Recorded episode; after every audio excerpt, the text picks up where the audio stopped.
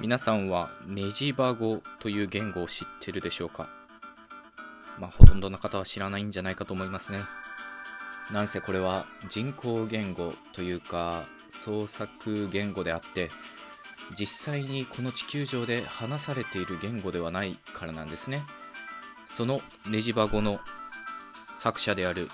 滋賀15です。えー、今日も滋賀15のツボやっていこうと思います。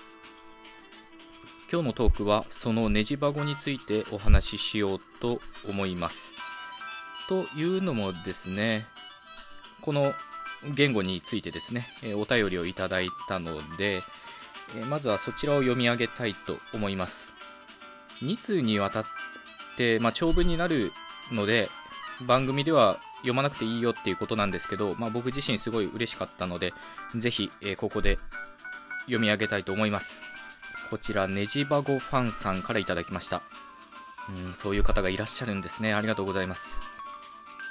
えー、こんにちは。1周年おめでとうございます。いつも楽しく聞いています。ありがとうございます。メッセージは今回が初投稿ですが、滋賀15の壺とネジバ語の感想を書き始めると止まらなくて400字じゃ書ききれませんでした。え、連続で2回投稿します。長文になるので、番組では読み上げなくて結構です。まあ、そうありあるんですけど、まあ、読み上げますね。え、滋賀15の壺はネジバ語を通して知りました人。人工言語について調べていたら、たまたま見つけたんです。文法書を読んで、その精巧な作りに痛く感動しました。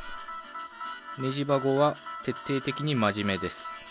私はネジバゴのような真面目にその語り口によって仮想の現実違う、えー、仮想を現実に召喚してくれるようなそういうものが好きなのです。PDF すぐにダウンロードしました、まあ、この PDF っていうのはですねこのネジバゴの文法書っていうのがあってまあそちら誰でも閲覧ダウンロードできるようにしてるので、えー、そのことをですね。そしてネジバゴを知って以来配信日を楽しみに待つ日々です。私は音声学や音韻論が大好物でして、文法については詳しくありません。古語における終止形と連帯形の違いすらわからなくて、滋賀15の壺にて、体言止めの歴史を知り、衝撃を受けました。基礎知識のない私としては、滋賀15の壺で、英語や古語の文法の解説をしていただけるとありがたいです。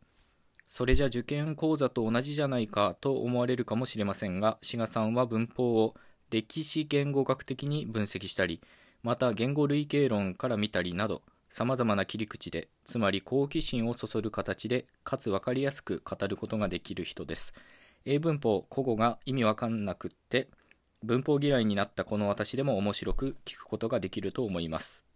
以上、ネジバゴファンでした。ネジバゴの回転も楽しみにしています。個人的には音声学的見地をもう少し記述していただきたく、日本語との歴史的関係も気になります。長文をお読みいただきありがとうございました。ということで、えー、どうもネジバゴファンさん、ありがとうございます。まず、文法嫌いだった方が、この番組を楽しんでいただけてるっていうのは非常に嬉しいですね。番組続けてきてよかったねっていう感じですが、以前まあ、どっかでお話ししたことあると思うんですけど一回トークを配信してしまえばそれをどのように解釈していただいてもまあ構わないんですけど、まあ、それでもやはりこういう感想をいただけるのはありがたいことです。そして人工言語ネジバ語にファンがいるということもまた驚きですねこれはね。この世界にたった2人しかいないというネジバゴファンのうちの1人ということになりますね。もちろん、残る1人は僕自身であるということです。まあちょっとこういうの使ってみたかったんでやってみたんですけど、ネジ箱からこの番組を知ってくださった方ってもしかしたら初めてじゃないかなと思いますね。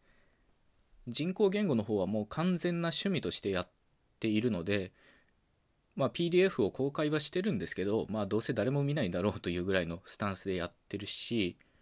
この番組内でもそんなに人工言語の話をしてるわけではありません。ですから、まあ、珍しいパターンといえば珍しいパターンですね。まあ、ありがたいことですね、それでも。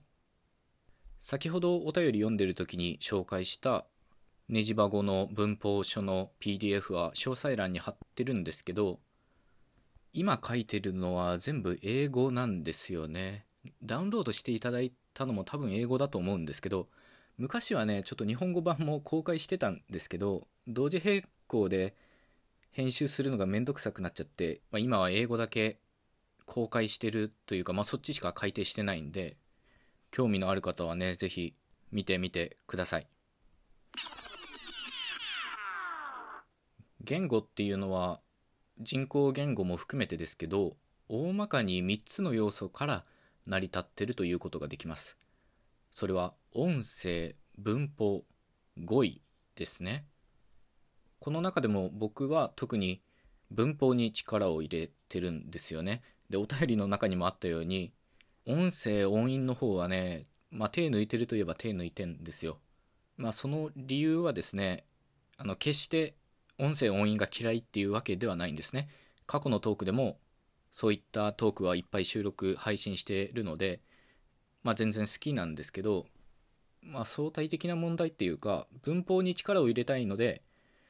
まあ音声とか語彙の方はちょっと後回しになっちゃってるところがあります。まあこれが理由の一つなんですけどまた別の理由もあって僕自身ちょっと物臭なので音声と語彙の方はかなり日本語に頼っちゃってるんですよね。特に語彙の方はもう新しい単語を作るのがちょっとめんどくさいので日本語あるいは日本語の古典さらにはそれより遡った時代の言語の形式というかね単語をちょっとアレンジして使っているので必然的に音声も日本語とかなり似通ったものになってるんですよね。例えば L と R の区別がないとか母音もあいうえおの5つだし、まあ、もちろんまんま日本語っていうわけではないんですけどまあでも見る人が見ればあこれ日本語から持ってきてるなっていうのは分かるようになってると思います。その代わり、まあ、文法はかなりオリジナリティを出そうとしてるんですよね。これは人によると思うんですよね。僕は本当に文法を成功に作りたいと思ってるたちなので、まあ、そういうことになってるんですけど新しい単語を作ってで辞書をどんどんどんどん豊かなものにしたいって考えてる人もいれば珍しい音を使って言語を作ってみたいっていう人もいると思うんですよね。まあ、人それぞれだと思うんですけど、まあ、僕は特に文法をね重視しているということになってます。